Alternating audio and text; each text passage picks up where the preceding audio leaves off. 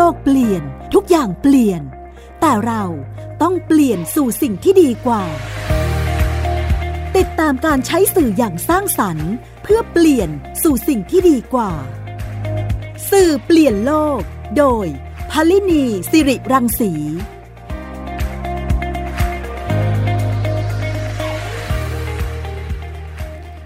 สวัสดีค่ะคุณฟังคะสื่อเปลี่ยนโลกกลับมาพบกับคุณฟังนะคะ ในสัปดาห์นี้เราก็มาพูดคุยกันในหลากหลายช่องทางเช่นเดียวกันนะคะ ที่เราได้เจอเจอกันในทุกๆ สัปดาห์นะคะ ไม่ว่าจะเป็นทางไทย PBS Podcast นะคะไทย PBS Podcast Application นะคะ หรือว่าทางเว็บไซต์ แล้วก็ในแพลตฟอร์มมากมายหลากหลายที่เรา เป็นสื่อเสียงที่คุณฟังติดตามรับฟังได้นะคะใน Spotify SoundCloud Apple หรือว่า Google นะคะ รวมไปถึงในแพลตฟอร์มอื่นๆ ไม่ว่าจะเป็น Facebook หรือ Twitter ค่ะ คุณผู้ฟัง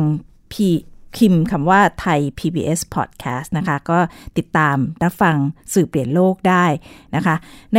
รายการสื่อเปลี่ยนโลกเนี่ยเราเชื่อว่าการที่ใช้สื่ออย่างสร้างสรรค์ จะสามารถ เปลี่ยนแปลงได้ ไม่ว่าจะเป็นการเปลี่ยนแปลงที่เกิดขึ้นจากตัวเราเองหรือว่าการเปลี่ยนแปลงที่เกิดขึ้นกับสังคมชุมชนภายนอกนะคะ สื่อที่สร้างสรรค์เนี่ยก็สามารถจะช่วยได้นะคะ เราจะมีเรื่องราวหลากหลายที่เกี่ยวข้องกับการใช้สื่อที่สร้างการเปลี่ยนแปลงมาพูดคุย แล้วก็รับฟังความคิดเห็นคุณฟังทุกท่านนะคะ สามารถที่จะมาร่วมแลกเปลี่ยนกันได้ในหลากหลายช่องทาง เกี่ยวกับเรื่องของการใช้สื่อต่างๆ คุณฟังได้พบเจอสื่อที่ไหน หรือว่ามี สื่ออะไรที่อยากจะให้รายการได้ได้พูดคุยด้วยเนี่ยนะคะ ก็สื่อสารมาได้ในช่องทางต่างๆ ที่ได้กล่าวไปในตอนต้นของรายการนะคะ เช่นเดียวกันนะคะในในโลกทุกวันนี้เนี่ยเรามีข่าวสารเยอะแยะมากมายเลย มีทั้งข่าวดี ข่าวร้าย ข่าวลวง นะคะเยอะแยะมากมายเลยทีเดียวที่ที่เราเจอกันในแต่ละวันแต่ละวัน โดยเฉพาะอย่างยิ่งในยุคดิจิตอลนี้นะคะ คุณผู้ฟังอาจจะแยกแยะลำบากนะว่าเอ๊ะอันไหนข่าวที่ดี อันไหนข่าวร้ายอันไหนข่าวลวงอะไรต่าง ๆ เหล่านี้เนี่ยนะคะ เราจะเจอทุกวันนะคะในช่วงนี้เนี่ยก็มีหลาย ๆ ที่ที่ก็จะมีการตรวจสอบข่าวนะคะว่าอันนี้ข่าวปลอมนะ อันนี้ช่วย เป็นแพลตฟอร์มหลักๆ ที่จะทำให้ให้เกิดการเปลี่ยนแปลงได้นะคะ เมื่อเร็วๆนี้เนี่ยก็มีการเปิดตัวโครงการหนึ่ง ซึ่งเขาบอกว่าจะชวนทุกคนมาตรวจสอบข้อมูลข่าวสารร่วมกันกับเรานะคะ ก็คือหมายถึงว่า ชวนทุกคนคือชวนพวกเราทุกคนเนี่ยไปตรวจสอบข่าวด้วยกันนะคะ ก็คือ COFAC ค่ะ Collaborative Fact Checking นะคะ อันนี้ก็เป็นแรงบันดาลใจที่เกิดขึ้นจากการรวมตัวของภาคประชาสังคมนะคะ ที่เห็นว่า โอ้ทุกวันนี้เนี่ยมีข่าวลวงข่าวปลอม ข่าวที่เป็นลักษณะของการปฏิบัติการทางจิตวิทยาเยอะแยะไปหมดนะคะ ไม่รู้ว่าอันไหนเป็นเรื่องจริง แล้วก็มีการแชร์กันเยอะแยะมากมาย ทีนี้ก็ โคแฟกเนี่ยก็เลยเกิดขึ้นมานะคะจากการรวมตัวตรงนี้ขึ้นขึ้นมาเองนะคะ แล้วก็เพิ่งเพิ่งเปิดตัวกันได้ไม่นาน เดี๋ยวเราไปติดตามฟังจากที่ในช่วงที่เขามีการเปิดตัวนะคะว่าโคแฟกเนี่ยก่อตั้งมาเพื่ออะไรอย่างไร แล้วก็มีวัตถุประสงค์อย่างไรนะคะ เดี๋ยวเราฟังจากการในงานเปิดตัวของโคแฟกกันค่ะ โครงการโคแฟกหรือ collaborative fact checking เกิดขึ้นมาด้วยแรงบันดาลใจจากการรวมตัวของภาคประชาสังคม ในไต้หวัน ที่เชื่อในพลังของภาคพลเมือง ในการรับมือกับด้านมืดของข้อมูลข่าวสาร ไต้หวันประสบความสำเร็จอย่างมาก ในระยะเวลาไม่กี่เดือนมีบรรณาธิการจิตอาสากว่า 400 คน มีประชาชนเข้าใช้งานกว่า 20,000 คน และมีข้อมูลสัปดาห์กว่า 150 ข้อมูลภาคประชาสังคมในประเทศไทยเรา ก็ต้องการสร้างพื้นที่ตรงกลางที่เปิดกว้าง ปลอดภัย และสร้างสรรค์ ในการที่จะค้นหาความจริงร่วมกัน ในยุคที่ข้อมูลข่าวสาร เต็มไปด้วยความเข้าใจผิด สับสนโอลมาน จนบางครั้งก็ยากที่จะเชื่อใจ หรือเชื่อใครได้ โคแฟกจึงเกิดขึ้นในประเทศไทย แนวคิดของโคแฟกเป็นการผสานการผลักดันการใช้เทคโนโลยีภาคพลเมือง หรือ Civic Tech กับงานเชิง ด้านวารสารศาสตร์ โดยมีกองบรรณาธิการร่วมกับอาสาสมัคร ในการกรองข่าวและเปิดพื้นที่ให้ทุกคน มาร่วมแลกเปลี่ยนโต้แย้งข้อเท็จจริง และแสดงความเห็นร่วมกันได้ อีกทั้งยังมีแชทบอทซึ่งเป็นโปรแกรมที่สามารถพูดคุยอัตโนมัติ ที่เปิดให้ทุกคนส่งข่าวมาให้ทีมกลันกรองได้ และยังมีการเผยแพร่ผ่านสื่อสังคมออนไลน์ และสื่อมวลชนอีกด้วย แนวคิดของโคแฟกนั้น เราเชื่อมั่นในการมีส่วนร่วมของภาคพลเมือง เรามีความมุ่งมั่นที่จะสร้างชุมชนผู้ตรวจสอบข้อมูล ที่ไม่ได้เป็นเพียงชุมชนนักวิชาการ หรือนักขับเคลื่อนงานด้านสื่อสารมวลชนเท่านั้น หากแต่เป็นทุกคน ทุกเพศ ทุกวัย ที่จะมาช่วยกันตรวจสอบข้อมูลข่าวลวง และส่งต่อข่าวจริงหรือข้อมูลที่ถูกต้อง เพราะข้อมูลที่ปลอมหรือบิดเบือนนั้น ย่อมส่งผลต่ออคติ ทัศนคติ และแนวทางการตัดสินใจในการดำรงชีวิตของพวกเราและคนที่เรารัก ในวันนี้พวกเราจึงมาร่วมกัน เพื่อขับเคลื่อนชุมชนผู้ตรวจสอบข่าวลวง ช่วยกันสร้างการรับรู้ของการเกิดขึ้นของ c o f a c Thailand ในวงกว้าง เพราะ everybody is a fact checker ค่ะ ที่คุณผู้ฟังได้ฟังไปเมื่อสักครู่นี้นะคะ ก็เป็นการเปิดตัวของ c o f a c นะคะ โครงการ c o f a c ที่เมื่อเร็วๆนี้เนี่ยได้มีการรวมตัวกัน แล้วก็ เปิดอย่างเป็นทางการนะคะ โดย c o f a c เองเนี่ยก็ก่อตั้งขึ้นมาจากหลายหน่วยงานหลายองค์กรนะคะ ไม่ว่าจะเป็นสำนักงงานกองทุนพัฒนาสื่อปลอดภัยและสร้างสรรค์สำนักงงานสนับสนุนการสร้างเสริมสุขภาพนะคะ องค์การกระจายเสียงและแพร่ภาพสาธารณะแห่งประเทศไทยก็คือไทย PBS ของเรานี่เองนะคะ แล้วก็สภาการหนังสือพิมพ์แห่งชาติ สมาคมผู้ผลิตข่าวออนไลน์ คณะนิเทศศาสตร์จุฬาลงกรณ์มหาวิทยาลัยคณะวารสารศาสตร์ และสื่อสารมวลชน มหาวิทยาลัยธรรมศาสตร์นะคะ แล้วก็ยังมีมูลนิธิฟรีดริชเนามันนะคะ ก็เป็นหน่วยงานที่ตอนนั้นเนี่ยได้มีการรวมตัวกันนะคะ เมื่อประมาณสักปีก่อน แล้วก็ได้มีการพูดคุยกันว่าเราจะต่อต้านข่าวลวงอย่างไรนะคะ เดี๋ยววันนี้คุณสุภิญญากลางณรงค์ผู้ร่วมก่อตั้งโคแฟกซึ่งเป็นอดีตกรรมการ กสทช จะมาพูดคุยกับเราในเรื่องนี้ด้วยนะคะว่า Cofact เนี่ยมีหลักคิดหลักการแล้วก็ในการดำเนินงานอย่างไรค่ะ ตอนนี้คุณสุภิญญาอยู่ในสายแล้วค่ะ สวัสดีค่ะ ค่ะ สวัสดีค่ะ คุณพารินีแล้วก็คุณผู้ฟังค่ะค่ะวันนี้เนี่ยก็คือ Cofact ก็เป็นถือว่าเป็นแพลตฟอร์มหนึ่งในการที่ช่วยคนที่อยู่บนโลกออนไลน์ในขณะนี้เนี่ย ช่วยตรวจสอบว่า เอ๊ะอันไหนข่าวจริง อันไหนข่าวลวง อันไหนข่าวปลอม อะไรอย่างนี้ใช่ไหมคะใช่ค่ะ Cofact เนี่ยเราจะเรียกว่าเป็นแพลตฟอร์ม หรือว่าพื้นที่ในโลกออนไลน์นะคะ หรือว่าใน ด้านไซเบอร์ค่ะที่จะทำให้คนเนี่ยสามารถที่จะเข้าไปตรวจสอบข่าวลวงได้ เราจะมี database หรือว่าฐานข้อมูล ซึ่งเราใช้คนนี่แหละค่ะใส่เข้าไปทุกวัน โดยที่เราใช้วิธีการ ดูว่าในแต่ละวันเนี่ยมันมีข่าวหรือข่าวลวงอะไรที่ viral บ้าง ก็เช็คจากในไลน์กลุ่มครอบครัวที่ภาคีสมาชิกเราเป็นเครือข่ายอยู่ เช็คในเทรนในโซเชียลมีเดียต่างๆนะคะ แล้วเราก็จะลองค้นข่าวนั้นว่ามีใครตรวจสอบหรือยังว่ามันจริงหรือไม่จริง ซึ่งส่วนใหญ่80เปอร์เซ็นต์ ของข่าวลือข่าวลวงที่ viral กันในไลน์กลุ่มเนี่ยเป็นข่าวที่มีการตรวจสอบแล้วว่าจริงหรือไม่จริง เราก็จะหาลิงก์ที่น่าเชื่อถือได้ค่ะ มาอ้างอิงไว้ในฐานข้อมูลของโปรแฟกเวลาใครมาค้นก็จะทำให้ข้อมูลเหล่านั้นขึ้นมา แล้วก็สามารถ copy link ส่งต่อได้เป็นต้น อันนี้ค่ะก็สามารถจะค้นตรงได้ทางเว็บ c o f a c t org หรือว่า จะค้นผ่านแชทบอทนะคะ ซึ่งก็เป็นแอปพลิเคชันในไลน์ที่ add เป็นเพื่อนกัน แล้วก็สามารถที่จะส่งข้อความให้แชทบอทตรวจสอบได้ พอจบเข้าไปเช่นมีข่าวหรือว่าโควิด phase สามระบาดอย่างเงี้ยค่ะ เราได้รับข้อความมาทางไลน์แล้วก็ก๊อปปี้ข้อความแล้วก็เราก็ส่งในไลน์แชทบอทแอด Cofact database ซึ่งมันอยู่ในระบบคอมพิวเตอร์มันก็จะประมวลผลขึ้นมาให้เห็นเลยว่า อ๋อเรื่องนี้มีคนบอกไปแล้วว่ามันไม่จริงด้วยหน่วยงานที่น่าเชื่อถือเหล่านี้ แล้วเราสามารถ Copy ลิงก์ตรงนั้นเนี่ยส่งต่อให้กับเพื่อนเครือญาติและครอบครัวได้ เพื่อที่จะสร้างเขาเรียกว่าเครือข่ายชุมชนในการเป็น corrector ที่จะหยุดยั้งการระบาดของข่าวลวงที่เป็นข้อมูลข่าวสารค่ะ ค่ะนี่แสดงว่าทุกคนเนี่ยก็สามารถที่จะเป็นคนตรวจสอบข่าวได้ด้วยตัวเองใช่ไหมคะ ใช่ค่ะคำขวัญหรือมอตโต้ของโคแฟกก็คือ everyone is a fact checker นะคะ ก็คือทุกคนเนี่ยต่างเป็นคนที่ต้องตรวจสอบความจริงด้วยตัวเองในยุคดิจิทัล เพราะว่าจริงๆมันควรจะเป็นหน้าที่ของสื่อมวลชนในยุคอดีต แต่ปัจจุบันเนี่ยเนื่องจากเนื้อหา ทุกคนเป็นสื่อแล้วนะคะ ทุกคนใช้ไลน์ส่งต่อใช้ Facebook ใช้ Twitter ใช้ TikTok ใช้ไอจีสารพัดเนี่ย ทุกคนกลายเป็นคนส่งข่าวด้วยตัวเองแล้ว เพราะฉะนั้นถ้าเรารอให้สื่อมวลชน ช่องโทรทัศน์วิทยุทีวีมาตรวจให้เรา ซึ่งก็ดีเช่นชัวร์ก่อนแชร์ที่ทำแต่ว่าหรือไทย PBS นะคะ แต่ว่าบางเรื่องอาจจะไม่ทันเราเองก็ต้องสร้างวัฒนธรรม หรือสร้างนิสัยการเป็นคนตรวจสอบข่าว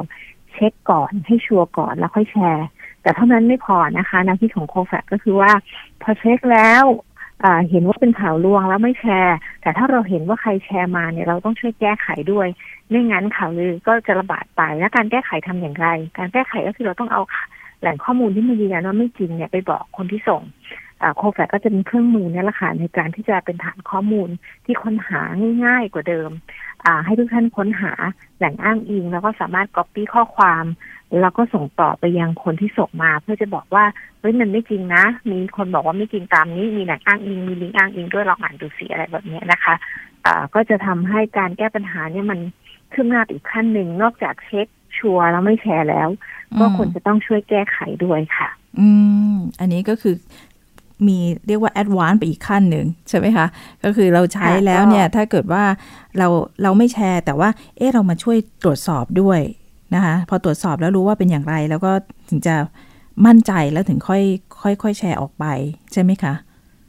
อันนี้คือเป็นการสร้างวัฒนธรรมใหม่ สร้างการวัฒนธรรมใหม่ที่จะอยู่ในโลกออนไลน์ที่ทุกคนอย่างมีความสุขทีนี้ตอนที่ ภาคประชาสังคมได้ได้คุยกันเนี่ยค่ะเราเราเห็นปัญหาในในเรื่องนี้เนี่ยเรื่องของข่าวลวงนี่มันมันเลวร้ายขนาดไหนคะถึงต้องมีการทำแพลตฟอร์มนี้ขึ้นมานะคะ ทั่วโลกนะคะเเรื่องของ disinformation หรือ misinformation ที่แปลว่า การเข้าใจผิดของข้อมูลข่าวสาร การแพร่ระบาดการปิดเบือนข่าวเนี่ยเป็นปรากฏการณ์ของทั่วโลกที่จริงมีมานานแล้วข่าวข่าวลงในยุคแอนะล็อก แต่ยุคดิจิทัลเราก็ทราบว่าอาการมีโซเชียลมีเดียเนี่ยมันทำให้มันแพร่สะพัดไปอย่างรวดเร็วเป็นไฟลามทุ่งโดยเฉพาะในยุคโรคระบาดเนี่ยนะคะองค์การยูเนสโกก็มีการเปรียบเทียบข่าวลวงว่าเป็นโรคระบาดข้อมูลข่าวสารเลยด้วยซ้ำไปนะคะ เป็น infodemic หรือว่า information pandemic บวกกับ pandemic ก็คือโรคระบาดของข้อมูลลวงข้อมูลข่าวสารที่ไปทั่วโลกแบบเป็นไฟลามทุ่ง แล้วก็ในบางประเทศมีความน่ากลัว อันตรายด้วยนะคะ โดยเฉพาะเช่นบางประเทศอาจจะเชื่อว่าเรื่องของโควิด เป็นเรื่องของเขาเรียกว่าไม่จริงนะคะเป็นของไวรัสไม่ชวนกันไม่ใส่หน้ากากอันนี้ก็อันตรายนะคะหรือบางประเทศอาจจะเชื่อว่าการดื่มแอลกอฮอล์เข้าไปตรงๆอาจจะช่วยรักษาโควิด ซึ่งอันนี้ก็อันตราย มันจะมีข่าวลือข่าวลวงประเภทที่เรานึกไม่ถึงอยู่มากเลย แต่ว่าก็มีคนในบางประเทศเชื่อข่าวลือข่าวลวงนั้น ซึ่งมันอาจจะมีผลต่อการตัดสินใจ ในเรื่องสุขภาพของเขานะคะ ส่วนในเรื่องการเมืองก็มีผลแน่นอน เพราะว่าข่าวลือข่าวลวงมันจะนำไปสู่ความเข้าใจผิด แล้วก็จะนำไปสู่ความโกรธเกลียดทางแค้นเคืองกัน แล้วก็อาจจะนำไปสู่ความรุนแรงแบบนี้ค่ะก็เลยคิดว่าทางที่ดีที่สุดเนี่ยเราควรจะช่วยกันสกัดข่าวหรือข่าวลวงข่าวที่บิดเบือนแต่ว่าในวิธีการที่เป็น เหมาะสมในร่วมสมัยที่เป็นประชาธิปไตย เพราะว่าถ้าใช้อำนาจจากรัฐมาสั่งการเลยมาคอยเซ็นเซอร์มาคอยปิดมาคอยใช้กฎหมายอย่างเดียว มันก็คงเอาไม่อยู่ เพราะว่ายิ่งปิดก็ยิ่งเปิดอะไรแบบนี้นะคะ สิ่งที่เราจะต้องแก้เนี่ยคือการสร้างวัฒนธรรมใหม่ ให้พลเมืองตื่นรู้เข้าใจ แล้วก็ลุกขึ้นมาเป็นคนช่วยตรวจสอบข่าวมันจะได้ผลกว่าในระยะยาวกว่าที่เราจะปล่อยให้ ผู้มีอำนาจรัฐเป็นคนใช้มาตรการแบบเก่าๆเดิมๆเช่นใช้การเซ็นเซอร์ชิพนะคะหรือใช้กฎหมายเว้นแต่บางเคสที่มันอาจจะผิดกฎหมายชัดเจนรุนแรงจริงๆนั้นก็ว่าไปแต่มันไม่สามารถเอามาใช้ทุกเคสได้อยู่แล้ว มันต้องแก้ปัญหาโดยเริ่มต้นจากปัจเจกแล้วก็สร้างชุมชน แล้วก็สร้างเขาเรียกว่าความตื่นรู้ของสังคมขึ้นมาสร้าง new normal นะคะ new culture วัฒนธรรมใหม่เหมือนกับ เราตอนนี้เราจะต้องใส่หน้ากากก่อนออกจากบ้าน เราจะต้องล้างมือสม่ำเสมอ เราจะต้องระวังเวลาเราจะใกล้ชิดคนอื่นมัน มันเป็นผลจากการที่เราก็อยากจะรักษาความปลอดภัยให้กับตัวเองและสังคมและผู้อื่นเรื่องข้อมูลข่าวสารก็เหมือนกับการที่เราต้องล้างมือก่อนทานข้าวอะค่ะเราก็ต้องเช็คก่อนที่เราจะเชื่อและแชร์อะไรแบบนี้ไม่งั้นมันก็อาจจะทำให้เราได้รับ โรคระบาดของข้อมูลข่าวสารแล้วมันอาจจะส่งผลทางลบต่อชีวิตเราแล้วก็ต่อครอบครัวและต่อสังคมของเราก็ได้ค่ะ ค่ะ นี่ก็เป็นนกลไกการทำงานของโคแฟกนะคะ ที่พยายามจะสร้างชุมชน สร้างวัฒนธรรมใหม่ในการอยู่บนโลกออนไลน์อย่างมีความสุขโดยที่เราจะไม่ได้รับผลกระทบจากข่าวหรือข่าวลวงอะไรต่างๆนะคะ เดี๋ยวในช่วงที่ 2 ของรายการนะคะ เราจะมาพูดคุยกันต่อในเรื่องของการต่อต้านข่าวลวงค่ะ ว่าในต่างประเทศเนี่ยเขาให้ความสำคัญกับเรื่องนี้มากน้อยแค่ไหนนะคะ เดี๋ยวเรามาพบกับคุณสุพิญญากลางรงอีกครั้งในช่วงที่ 2ของรายการค่ะ คุณกำลังฟังรายการ สื่อเปลี่ยนโลก ไทย PBS Podcast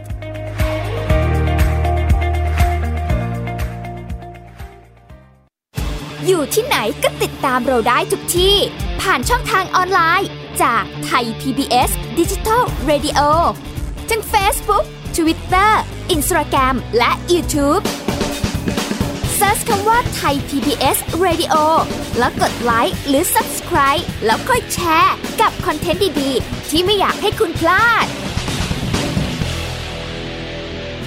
อ้อ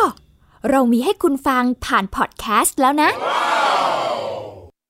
ไทย PBS Application on Mobile ให้คุณเชื่อมโยงถึงเราในทุกที่ทุกเวลา ได้สัมผัสติดตามเราทั้งข่าว รายการรับชมรายการโทรทัศน์ และฟังรายการวิทยุที่คุณชื่นชอบ สดแบบออนไลน์สตรีมมิ่ง ชมรายการย้อนหลัง ข้อมูลกิจกรรมไทย PBS ร่วมเป็นนักข่าวพลเมือง รายงานข่าวกับเรา และอีกหลากหลายฟังก์ชัน ให้คุณดาวน์โหลดได้ฟรี ทุกระบบปฏิบัติการ ติดตามข้อมูลเพิ่มเติมได้ที่ www.thaipbs.or.th/digitalmedia พบหลากหลายเรื่องราวตั้งแต่เรื่องเล็กจนถึงเรื่องใหญ่ กับนายแพทย์บัญชาพงพาณิชย์ ผู้ที่จะพาคุณผู้ฟังเดินทางไปทั่ว ผมเองด้วยประสบการณ์ส่วนตัวเนี่ยผมชอบที่จะเดินทาง เก็บเกี่ยวเพื่อเอามาใช้ในชีวิต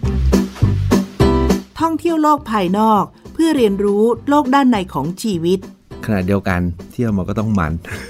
สนุกไปด้วยผ่อนคลายไปด้วย แต่ได้อะไรกลับมาด้วย เที่ยวมีเรื่องกับหมอบัญชา ทุกวันเสาร์ 15นาฬิกา30นาทีถึง 16นาฬิกาและฟังอีกครั้งวันอาทิตย์ 18นาฬิกา30นาทีถึง 19นาฬิกาทางเว็บไซต์ thaipbspodcast.com